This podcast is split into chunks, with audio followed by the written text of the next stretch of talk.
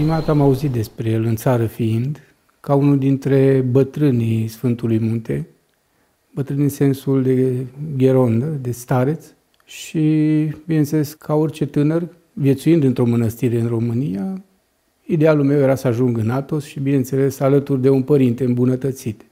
Dumnezeu a binecuvântat și a îngăduit, pentru că în perioada respectivă nu era ușor să părăsești România și să ajungi în Grecia, era nevoie de viză, erau niște greutăți. Am reușit până la urmă să ajung în Atos, împreună cu un grup de monachi, toți hotărâți să ne stabilim undeva în Atos.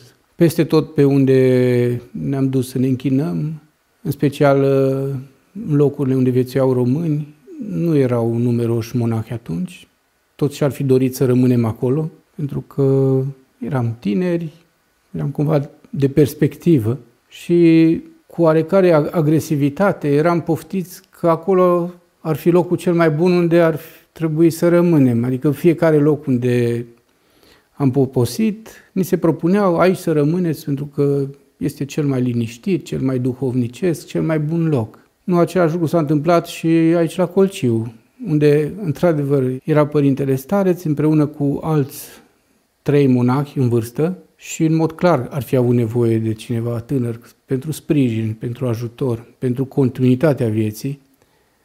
Dar părintele nu. El a spus, a, va lumina Dumnezeu să veniți în Atos, lucru bun, mergeți, închinați-vă peste tot, vedeți unde se odihnește sufletul vostru, bine ar fi să vă hotărâți să rămâneți, dar în caz că nu v-ați hotărât să rămâneți pe undeva prin toate celelalte lăcașuri unde viețuiesc români, puteți veni și la noi, că și noi avem nevoie de sprijin, că suntem bătrâni și neputincioși.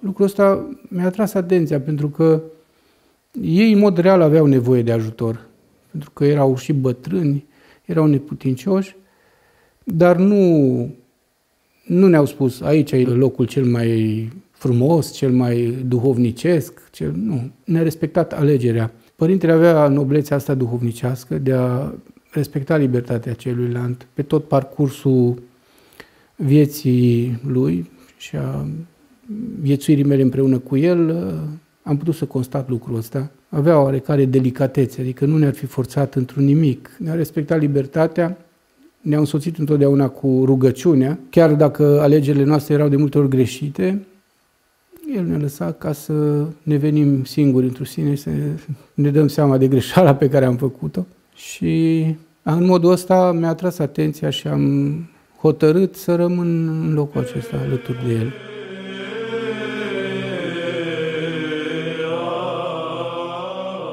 A fost primit cu multă dragoste de părintele și atunci pot să zic că am simțit uh, că m-am înfiat duhovnicește, adică cu adevărat uh, paternitatea lui duhovnicească am simțit-o încă din primele momente de când am stabilit aici în locul ăsta. Deci părintele, întotdeauna când era întrebat de viețuirea lui monahală sau de virtuțile pe care le-a dobândit el în uh, lunga perioadă de viețuire monahală, el spunea, eu m-am străduit să fiu un monah corect. Adică conștiința lui era că își făcea datoria de monah, nu făcea mai mult și totodată, pe lângă afirmația asta, mai spunea, eu m-am străduit să fiu corect, dar nu știu lucrul făcut de mine dacă a fost bine plăcut lui Dumnezeu.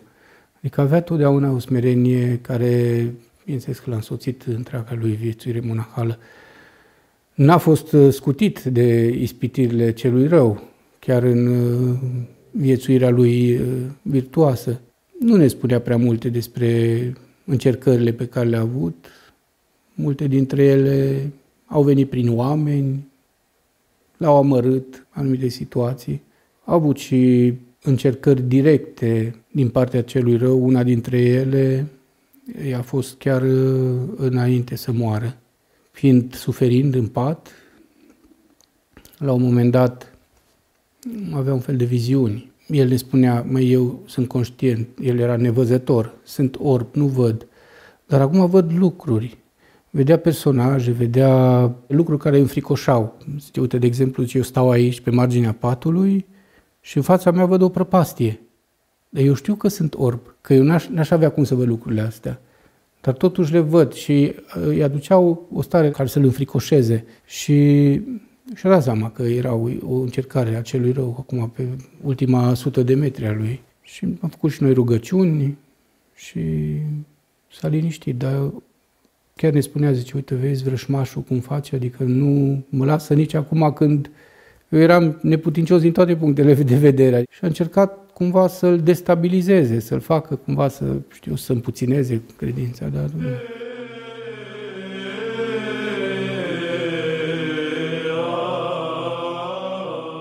Era obiceiul la mănăstire, înainte de a începe slujba, cel rânduit, paraclisierul, trebuie să ia binecuvântare de la stareț. Și ar trebui să vină la ușă și să zică pentru rugăciunile Sfinților Părinților noștri, Doamne Iisuse Hristoase, miluiește pre noi, care Părintele să-i spune amin. E, slujitorul respectiv, din grabă, el a strigat, Părintele având fereastra deschisă, a strigat de sub fereastră, Părinte, blagosuiți că să începem slujba. Și atunci Părintele spune că i-a și bătut cineva în ușă, nevăzător fiind, uimit că vede și a deschis ușa și a văzut o arătare, spune el, cu fața acoperită. Și părintele era foarte indignat și a spus, bun, dar cine ești? De ce nu spui rugăciunea? Și el spune, da, ce monahii tăi eu spun?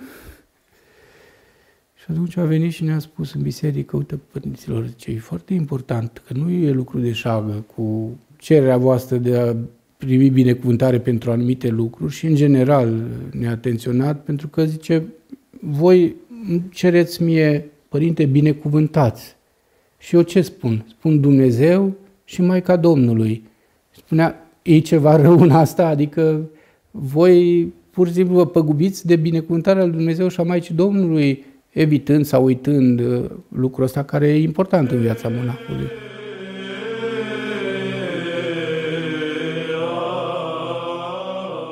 A fost, uh, cred că de-a lungul vieții lui, uh, ispitit și încercat de vrășmași de demoni. El chiar povestește că atunci când se aflau la Chilia Bunavestire, în perioada de început a vieții monahale, când uh, lucrau și din greu ca să se întrețină să-și plătească datoria, în jurul chiliei chiar își făceau apariția demoni, care le ațineau calea, care urlau, se manifestau în chipul lor uh, atât de cunoscut uh, asceților și monahilor.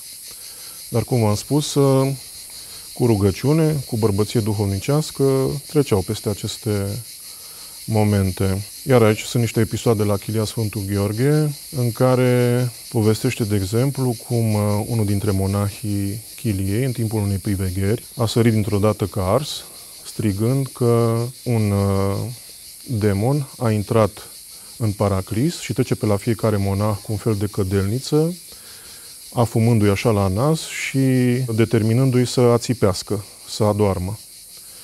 Și a zis uh, respectivul monah că și pe la el trecuse și văzând uh, această uneltire a vrăjmașului, a sărit ca ars și a încercat să-i avertizeze și pe ceilalți uh, monahi.